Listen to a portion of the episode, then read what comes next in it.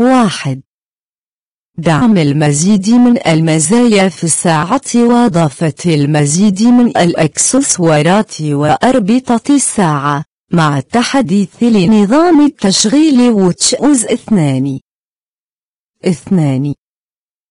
الإعلان عن ال iPad Pro بحجم 12.9 مع مزايا عديدة خاصة به فقط. مثل القلم الضوئي الذي يتغير حجم الخط فيه بحسب مقدار الضغط على القلم ولوحة المفاتيح الجديدة لإعطائك تجربة أفضل عند استخدام ال iPad كما يأتي مع أربع سماعات وبسرعة معالجة و RAM وكرت شاشة تتفوق حتى على الأجهزة المحمولة. كما أنه يدعم كافة مزايا ووظائف Microsoft Office وال Photoshop وغيرها من البرامج تماما كما في الكمبيوتر. ثلاثة.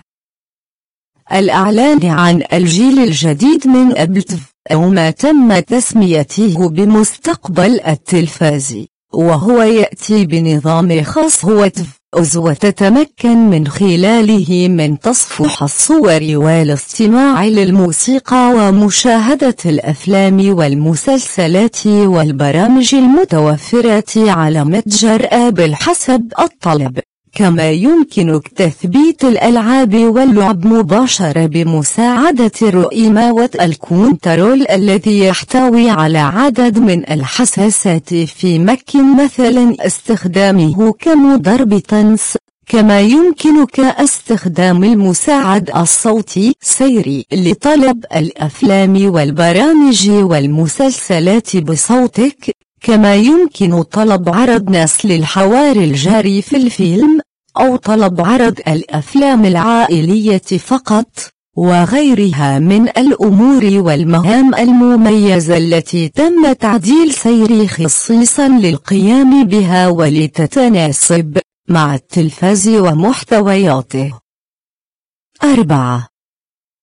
الأعلان عن ال iPhone المنتظر iPhone 6s و iPhone 6s Plus والذي جاء بميزة 3D Touch والتي تظهر لديك خيارات أضافية عند الضغط على صورة أو تطبيق بقوة. فمثلا في تطبيق البريد الإلكتروني عند الضغط بشكل مطول على الرسالة سيتم عرضها وعند السحب لليمين تمسح الرسالة ولليسار يتم تعليمها أنها مقروءة. وللأسفل يمكنك الرد على الرسالة مباشرة أو إعادة توجيهها وبهذا يتم تقليل عدد الخطوات اللازمة للقيام بمهمة ما كما في السابق ويمكن في تطبيق ال FaceTime معاينة الروابط دون الحاجة لمغادرة التطبيق وفتحها في سفار أو كروم.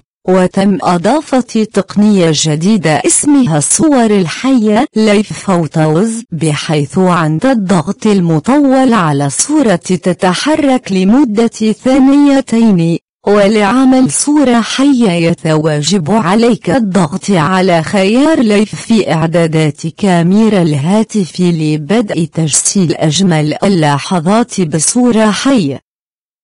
5 الإعلان عن نظام التشغيل أي أس 9 في 16 سبتمبر لكافة الأجهزة المدعومة.